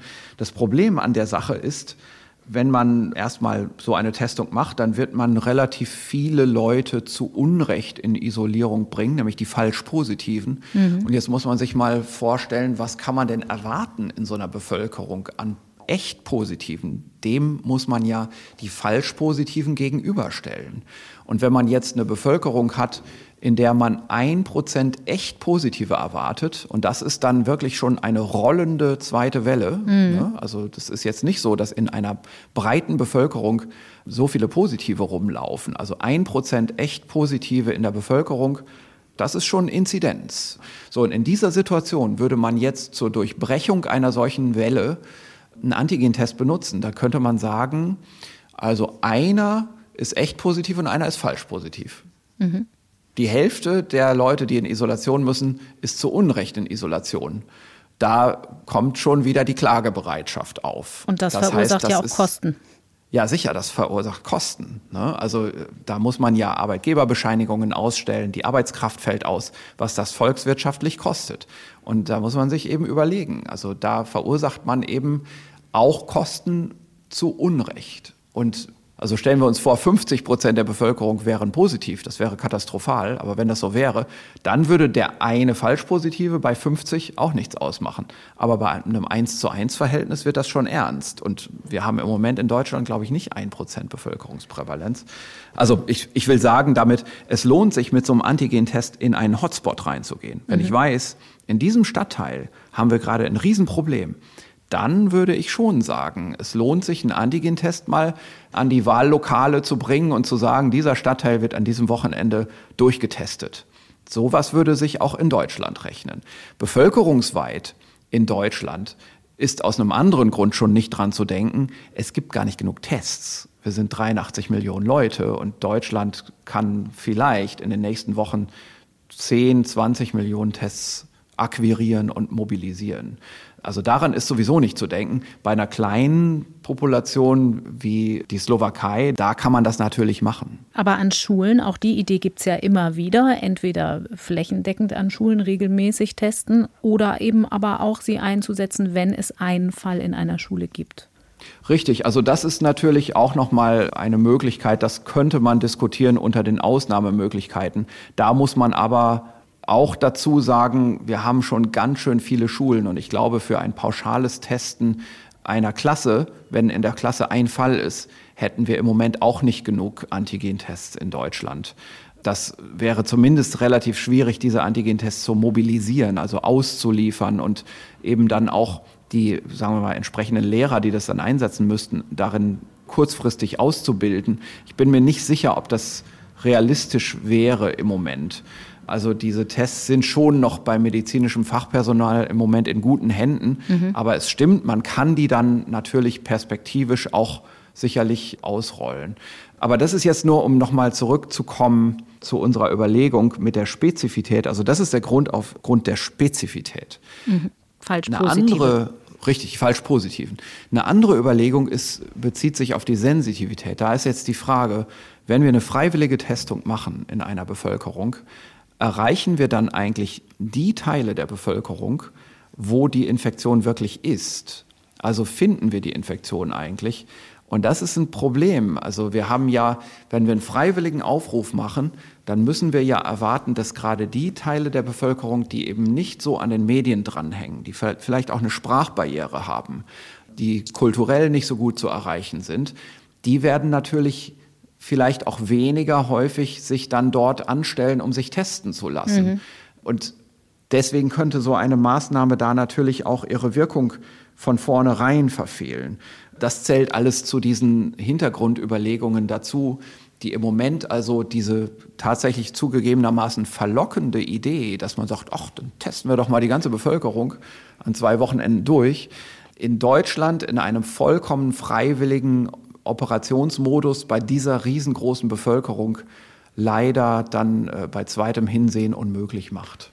Es gibt aber ähm, so Gedankenspiele aus Harvard von einem Epidemiologen, der vorschlägt, Antigentests trotzdem jetzt auch mal perspektivisch gedacht. Sie sagen, im Moment ist es noch gut in der Hand von Fachpersonal, aber perspektivisch gedacht für den Hausgebrauch zuzulassen, sodass ich einfach nicht im Pandemiesinne, aber ich persönlich eine Aussage gewinnen kann. Wie ist es da mit den Falschpositiven? Der Vorschlag sieht vor, man kriegt so eine ganze Packung mit Tests und da liegen ein paar dabei, die ich benutzen kann, um den Test zu wiederholen, wenn ich positiv bin. Damit könnte man Falschpositive hm. rausfiltern. Ist das logisch? ist erstmal logisch. Leider zeigt die Erfahrung, also wir haben da ja jetzt eine Validierungsstudie gemacht, dass diese Falschpositiven sich wiederholen lassen mit mhm. den Tests in relativ hoher Rate, also ich würde sagen, mindestens die Hälfte der Falschpositiven ist bei einer wiederholten Testung auch wieder falsch positiv. Weil der Test auf das Gleiche reagiert, auf das er nicht reagieren soll, auch in der Wiederholung. Richtig, genau. Und das ist von Mensch zu Mensch verschieden. Das, worauf der Tester reagiert, das sind äh, beispielsweise, so denkt man, bestimmte Bakterien in der Nase die also auf ihrer Oberfläche Substanzen haben, die dazu führen, dass diese Tests falsch positiv werden. Und die hat man nun mal in der Nase oder man hat sie nicht. Also die lungern da ganz normal rum, auch wenn ich nicht krank ja, bin. Das ist eine Besiedlung, genau. Streptokokken und Staphylokokken werden da eben in Betracht gezogen. Mhm. Das ist so ein Arbeitsmodell, eine Hypothese, wie es zu diesen falsch positiven kommt. Deswegen ist eine einfache Wiederholung da nicht die, die goldene Lösung für das Problem. Sie haben eben schon angesprochen, Sie haben Antigentests validiert, weil wir jetzt bei den falsch positiven schon waren. Einmal kurz da geblieben. Welche Rolle spielen da die vier humanen Erkältungs-Coronaviren, über die wir immer wieder gesprochen haben? Springen Antigentests auf diese Erreger auch fälschlicherweise an, also andere Coronaviren? Äh, das tun sie nicht. Also wir haben in unserer Studie Proben genommen von Patienten, das waren ungefähr 100, die bekanntermaßen andere Erkältungsviren haben. Also nicht nur, aber auch andere Coronaviren. Und in keinem Fall konnten wir sehen, dass die systematisch auf solche Viren ansprechen. Also da gibt es keine Kreuzreaktivität. Wir haben sogar zur Sicherheit noch Zellkultur-Coronaviren genommen, alle vier, aus Zelle- und Gewebekultur in konzentrierter Form, in sauberer Form, in Zellkulturmedium. Und selbst in dieser sauberen Form reagieren die nicht quer mit dem SARS-2-Antigentest. Also da ist keine Gefahr. Lassen Sie uns mal kurz über diese Studie sprechen. Die ist noch nicht begutachtet, also eine Vorveröffentlichung. Ich weiß, mhm, dass Sie genau. normalerweise sagen, dann möchte ich gar nicht so gern drüber reden. Ich möchte erst, dass andere Wissenschaftler drauf gucken. Aber in diesem Fall ist es vielleicht wegen des thematischen Interesses an Antigentests mhm. ganz sinnvoll. Oh, es haben auch schon übrigens jede Menge andere Wissenschaftler drauf geguckt. Und aber fanden sie gut. Das ist gut, aber wir haben es noch nicht nachlesen können, also wir anderen. ja, also Ihnen. auf Twitter kann man die Resonanz schon anschauen, wenn man mhm. sich dafür interessiert, aber naja, also lassen wir das. Der Harvard-Epidemiologe, den ich eben zitiert habe, hat gesagt, das sei ein Meisterkurs in antigen Das stimmt, ja, hat er gesagt. Das ist ein schönes Lob für Ihr Team. Michael Mina. Sie haben sieben Antigentests validiert, also im Labor überprüft, kann man sagen. Kurz mhm. zur Auswahl. Ich stelle mir vor, da stehen ja auch wirtschaftliche Interessen dahinter. Wenn jetzt also das Konsiliarlabor für Coronaviren von Christian Drosten meinen Antigentest für gut befindet, dann ist das ein ganz schönes Gütesiegel. Wie ist denn mhm. diese Auswahl der Tests zustande gekommen? Ja, also dazu muss man sagen, erstens, wir sind nicht das einzige Labor, das im Moment solche Tests validiert. Mhm. Ähm, und zweitens, das Konsiliarlabor für Coronaviren befindet die auch nicht alle für gut, sondern einige auch für schlecht. Und das wissen die Firmen vorher nicht. also da sind wir schon absolut neutral. Also die Auswahl ist ganz einfach pragmatisch zustande gekommen. Wir haben ja so Mitte September beschlossen, dass wir sowas machen, nachdem erste Pressemeldungen kamen, erste Firmen haben verkündet, Ende des Monats gehen wir auf den Markt. Da haben wir gesagt, okay, sind wir dabei, probieren wir gerne aus. Und dann haben wir uns an diese Firmen gewandt und es wurden dann eben mehr Firmen, die auch solche Pressemitteilungen machten. Gleichzeitig wussten wir auch schon, es gibt ein, zwei Produkte schon im Markt zu kaufen. Die kannten wir selber schon, die hatten wir schon selber ausprobiert. Und dann ist es auch so, in, es gibt so etwas in Deutschland wie eine Diagnostik-Community. Mhm. Also diejenigen, die einfach professionell in Diagnostiklaboren arbeiten, die kennen wieder sehr gut den Markt und die Strukturen dieser Firmen, dieser einschlägigen Firmen in Deutschland, wo man auch weiß, okay, das ist eine Firma, das ist nicht nur ein komischer Vertrieb, sondern das ist eine verlässliche Firma. Da kann man, wenn die jetzt ein Produkt haben, dann kann man sich darauf verlassen, dass das auch real ist. Dass das nicht nur jetzt, sagen wir mal, eine Pressemitteilung ist, um Aufmerksamkeit zu erregen oder um schon mal Vorbestellungen zu sichern oder so etwas, sondern da weiß man, okay, das ist real, da wird man wahrscheinlich in ein bis zwei Monaten von dieser Firma dann wirklich das Produkt auch frei im Markt bestellen und geliefert bekommen können. Mhm. Und mit dieser Berufserfahrung haben wir einfach diese Auswahl gemacht. In einigen Fällen mussten wir diese Firmen anrufen und fragen, ob wir Vorchargen bekommen. Also die waren noch gar nicht im Markt. Da haben wir also gefragt, können wir von euch schon mal aus der laufenden Vorproduktion Materialien testen? Seid ihr da interessiert? Und so haben wir das eben gemacht.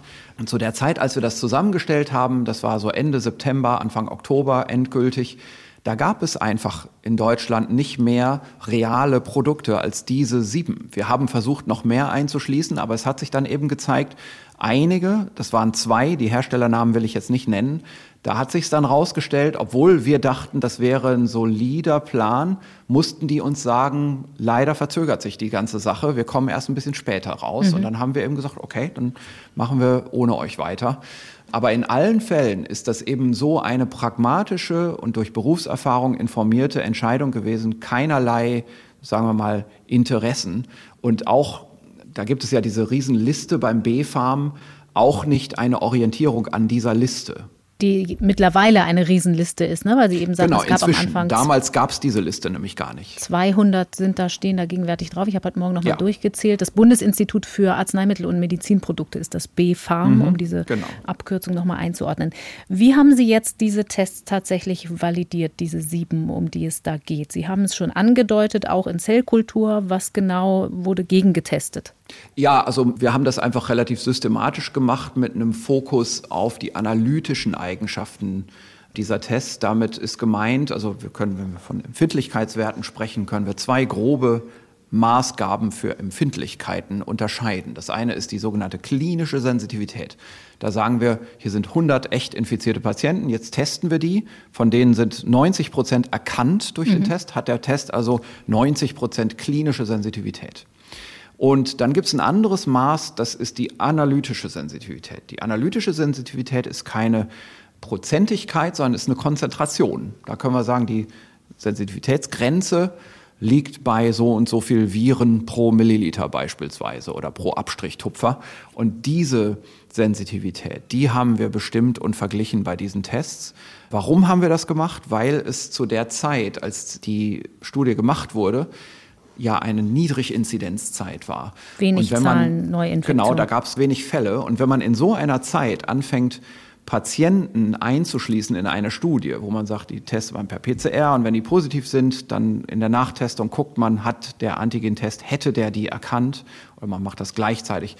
So kann man eine klinische Sensitivität erheben, aber das Problem ist, das dauert ewig lange, weil ja so wenig Patienten, echt positive Patienten kommen und gleichzeitig die Patienten, die kommen, sind häufig sehr unterschiedlich. Die sind häufig nicht frühsymptomatisch, mhm. weil sie eben in der Niedriginzidenzzeit nicht damit rechnen, dass sie die Krankheit haben. Dann warten sie lange, bis sie irgendwann mal zum Arzt gehen.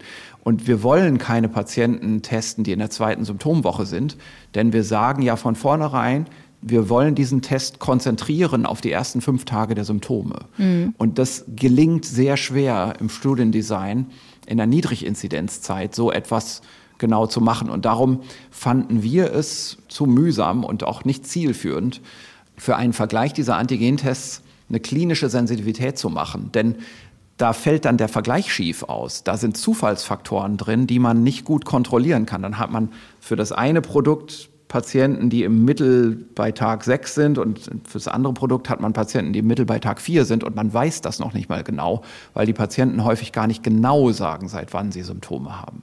Und diese Störfaktoren wollten wir einfach nicht drin haben in der Studie.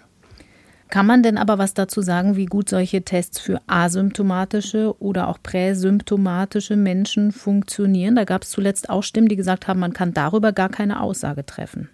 Wir haben eigentlich in der Art und Weise, wie wir diesen Test validiert haben, hier gar keine Unterschiedlichkeit. Der Test misst einfach, wie viel Virus da ist, egal ob der Patient Symptome hat oder nicht. Mhm. Die Diskussion verschiebt sich hier eigentlich auf eine andere Ebene. Die Frage, die sich hier eher stellt, ist, haben vielleicht asymptomatische Patienten grundsätzlich weniger Virus oder kürzer eine Viruslast? Das kann man vielleicht in Frage stellen, aber das gehört nicht in die Validierung eines solchen Antigentests rein. Das ist eher eine klinische Beschreibung des Verlaufs. Und da muss ich sagen, also die vorhandenen Daten, die sagen eigentlich eher, dass die Viruslasten gerade in der frühen Phase relativ gleich sind zwischen den symptomatischen und asymptomatischen Patienten. Vielleicht ab der zweiten Woche, da wird das dann tatsächlich unterschiedlich. Aber mhm. in der Phase, wo wir Antigen-Test benutzen wollen, ist das alles ziemlich gleich und deswegen hätte ich an der Stelle keine Bedenken. Das Problem bei asymptomatischen ist halt immer, man weiß nicht, ob man hier in dieser Frühphase der Infektion überhaupt testet. Also mhm. ob man den Test jetzt zur richtigen Zeit anwendet. Das heißt, immer wichtig dazu zu sagen, so ein Antigentest ist tatsächlich eine Momentaufnahme. Schönes mhm. Wort, das im Sport genau. auch viel benutzt wird. Das heißt, wenn ich zum Beispiel, haben wir ja auch schon drüber gesprochen, an der Tür zum Pflegeheim mich teste mit einem Antigentest, dann kann ich vielleicht jetzt reingehen, aber sollte daraus nicht ableiten, ich kann morgen auch reingehen, weil dann könnte es schon anders sein. Richtig, also solange man dieses Fenster kurz hält, ist das alles vollkommen in Ordnung und da ist es auch kein Problem, wenn man asymptomatische testet da kann man dann schon bei einem negativen Ergebnis davon ausgehen, dass da einfach kein Virus ist, egal ob Symptome da sind oder nicht. Wenn Sie jetzt einen Strich drunter ziehen unter die Ergebnisse für diese sieben Tests, die Sie da haben, was die Spezifität, also die Kreuzreaktion mit anderen Erregern angeht, fallen die sehr unterschiedlich aus. Da gibt es durchaus zwei Tests mit 100 Prozent Spezifität, aber zum Beispiel auch einen mit nur rund 88 Prozent. Man muss also sehr genau hingucken. Wir haben gerade schon darüber gesprochen, wie das mit der Vortestwahrscheinlichkeit zusammenhängt, also der Frage, wie viele Infektionen gibt es überhaupt in der Bevölkerung, die entdeckt werden sollen. Sind Sie denn sensitiv, also empfindlich genug, diese Tests? Mm, ja, also das ist eigentlich eine ganz schöne Koinzidenz, wie das rauskommt. Also wir haben ja die analytische Sensitivität bestimmt und wir können sagen, die guten Produkte, die guten Tests, die liegen so zwischen 10 hoch 6, also eine Million Viruskopien und 10 hoch 7, also 10 Millionen Viruskopien pro Abstrichtupfer. Musste man einen Korrekturfaktor ermitteln, das ist in dem Paper auch alles genau erklärt. Das, das ist so die Schwelle Angaben. der Infektiosität. Genau, genau. Das sind also alles ungefähr Angaben, aber das reicht auch. Man braucht das nur grob zu wissen. Und äh, man liegt also zwischen einer und zehn Millionen Viruskopien, RNA-Kopien als Äquivalent einer Konzentration im Abstrichtupfer.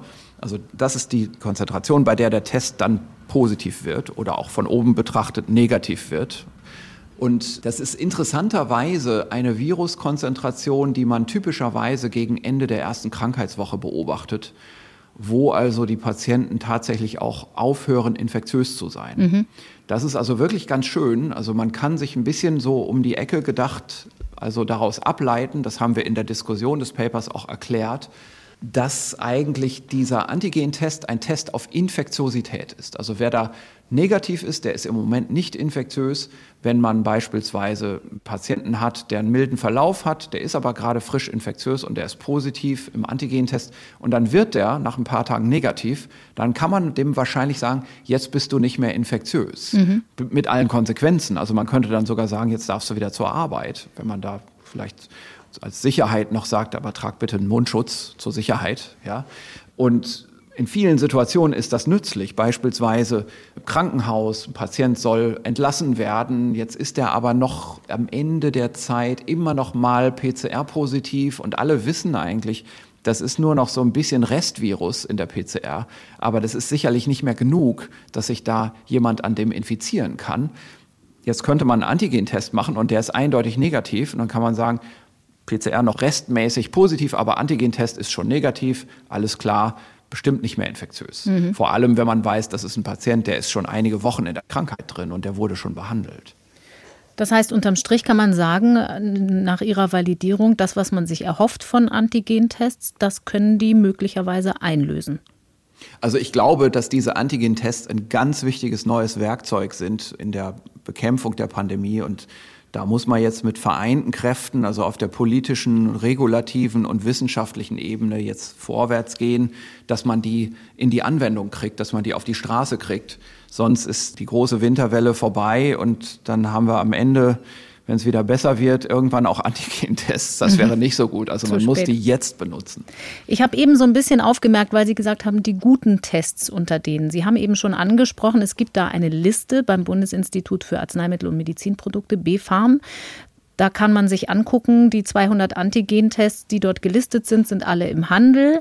Mhm. Aber die Angaben, die äh, dort in einer Tabelle aufgeführt sind, sind im Prinzip nur die Angaben der Hersteller, weil das nicht mhm. standardmäßig validiert wird, so wie Sie es jetzt gemacht haben. Das ist nicht vorgeschrieben für jeden Test. Man muss dazu wissen, solche Antigentests gelten als Medizinprodukte, es sind keine Arzneimittel, deswegen steht da keine Zulassung dahinter, eine behördliche, wo man erstmal alles überprüft.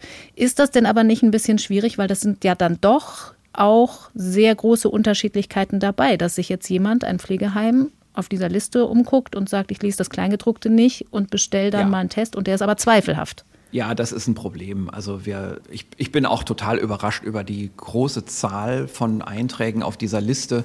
Das sind ja Einträge von Tests, wo man, also mal vereinfacht gesagt, da hat eine Firma oder ein Vertrieb für so einen Test irgendwo in Europa eine Zulassung beantragt. Die gilt dann europaweit und jetzt sind die nun mal gelistet für die Anwendung in Europa. Und das sind häufig Produkte aus Asien, sehr häufig China, aber auch andere asiatische Länder, die die produzieren. Und Da gibt es durchaus eine Packungsbeilage, da stehen dann so Sensitivitäts- und, und Leistungsdaten drauf. Es zeigt sich erfahrungsgemäß aber, dass die nicht immer stimmen. Mhm. An beiden Enden der Eigenschaften, also sowohl bei Sensitivität als auch bei der Spezifität, müsste man das eigentlich nochmal selber überprüfen, unabhängig überprüfen. Und es gibt also eben vielfältige Möglichkeiten, diese zum Teil mit geringen Patientenzahlen durchgeführten Untersuchungen zu beeinflussen, sodass der Test besonders leistungsfähig und gut aussieht. Darum also eine unabhängige Überprüfung durch Expertenlabore wie unsere Studie, aber auch viele andere Studien, die jetzt im Moment erscheinen, gemacht werden. Die sind sehr wichtig, dass man sich das nochmal anschaut. Und dann ist natürlich die andere Frage, die aus dieser Liste gar nicht zu beantworten ist, die Lieferbarkeit. Also mhm. ob so ein Test zugelassen ist, sagt erstmal nicht, dass man den auch bekommen kann, wenn man den bestellt. Also im Moment ist da schon ein Gerangel am Weltmarkt.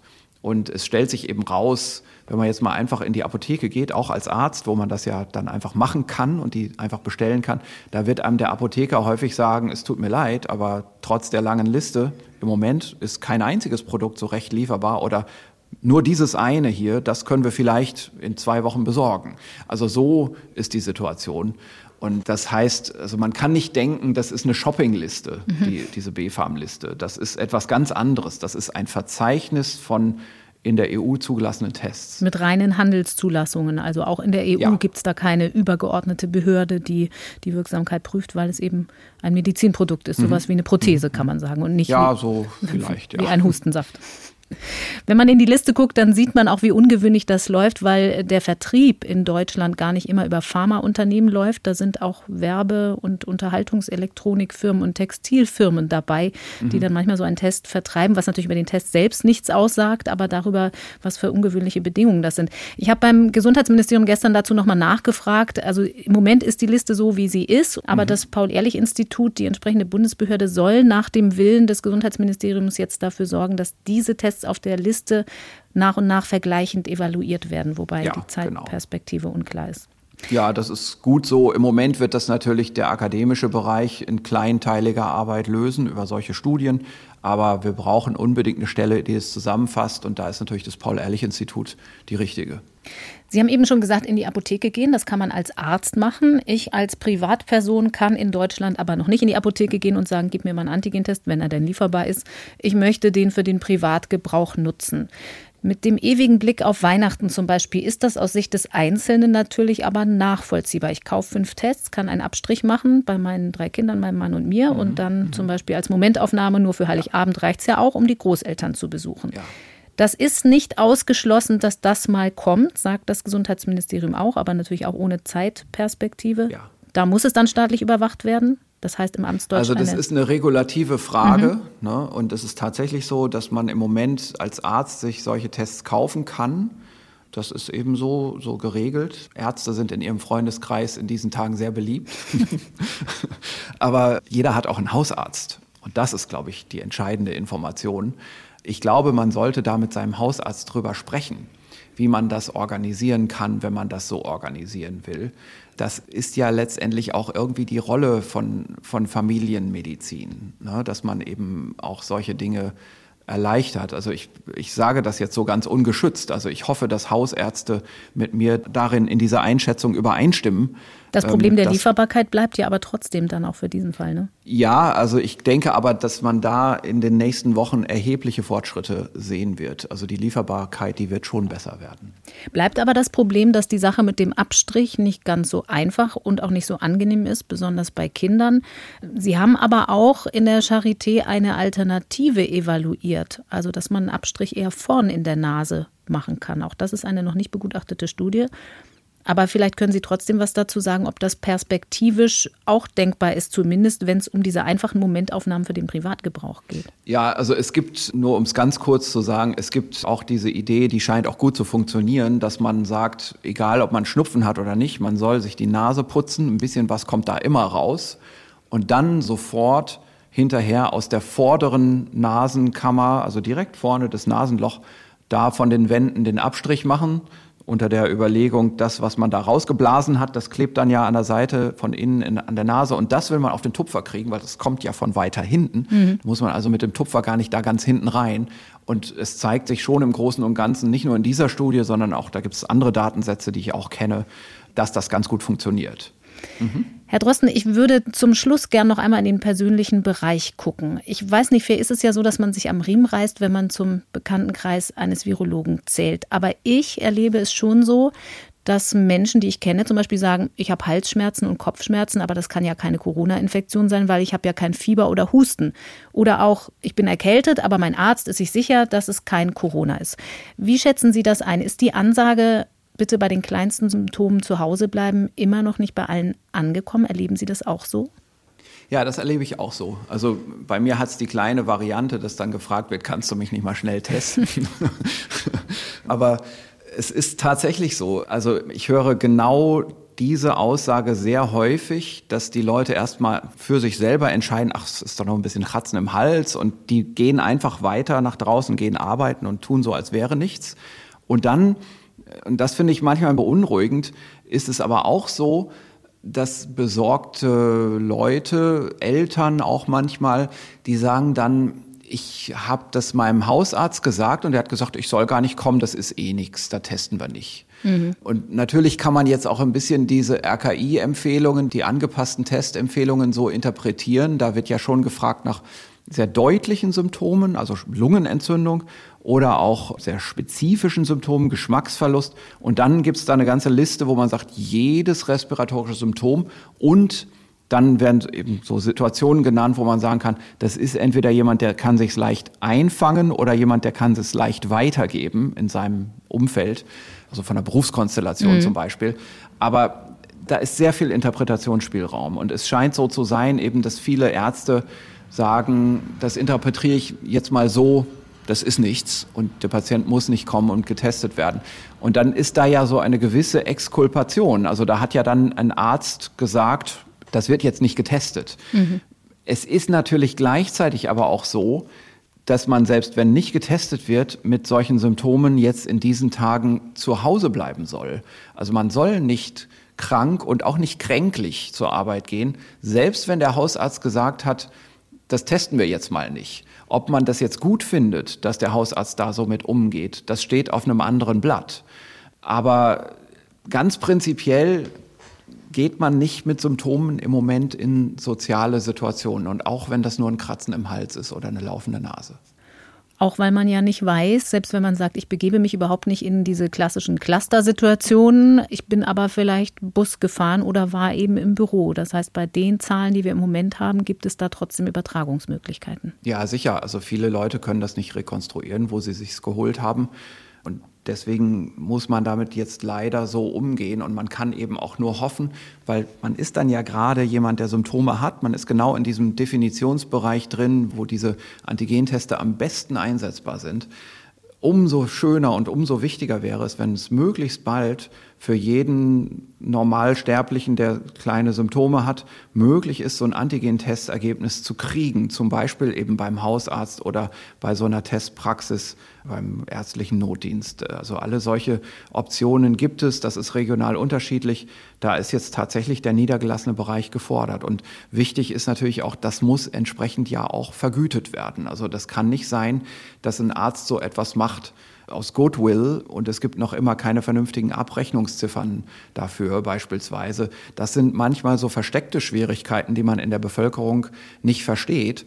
Und man muss natürlich einfach sagen, ein niedergelassener Arzt ist auch ein selbstständiger Unternehmer für seinen eigenen kleinen Geschäftsbetrieb. Und das muss auch zu den Überlegungen einfach dazugehören dass so ein Risiko, wenn man jetzt sagt, ja klar, alle Patienten, die können herkommen, die sitzen dann auch im Wartezimmer oder man muss irgendwas speziell umorganisieren, extra Warteraum und so weiter schaffen, irgendwo muss sich das auch rechnen. Für heute wollen wir es dabei belassen, Herr Drosten. Wir sprechen uns in zwei Wochen wieder. Dann sind auch zwei Montage wieder ins Land gegangen. Vielleicht gibt es dann ja wieder gute Nachrichten aus der Impfstoffforschung. Das waren ja immer Montage bisher. Wir mhm. werden die Hoffnung nicht aufgeben. Haben Sie herzlichen Dank. Ja, danke. Bis dann. Und in der kommenden Woche hören wir uns hoffentlich trotzdem wieder. Ich bin dann hier im Gespräch mit Sandra Ziesek, zu finden wie immer in der ARD Audiothek und unter ndr.de slash Coronavirus. Und dort, nochmal der Hinweis, gibt es zum Beispiel ein Glossar mit den wichtigsten Fachbegriffen in der Pandemie zu diesem Podcast. Und man kann auch in einem Volltextdokument nach einem Stichwort suchen über alle Folgen. Wenn Sie sich zum Beispiel über ein bestimmtes Thema informieren wollen, über das wir irgendwann hier gesprochen haben, Aerosole zum Beispiel, da werden Sie dann auf jeden Fall fündig. Und bedanken möchte ich mich für diese Folge besonders bei Dirk Brockmann für fachliche Beratung, bei Nele Rössler für begleitende Recherche und für Redaktion und Producing immer wieder ganz speziell bei Katharina Marenholz. Ich bin Corinna Hennig, sage euch und Ihnen vielen Dank für das geduldige Zuhören. Bis nächste Woche. Bleibt gesund. Das Coronavirus Update.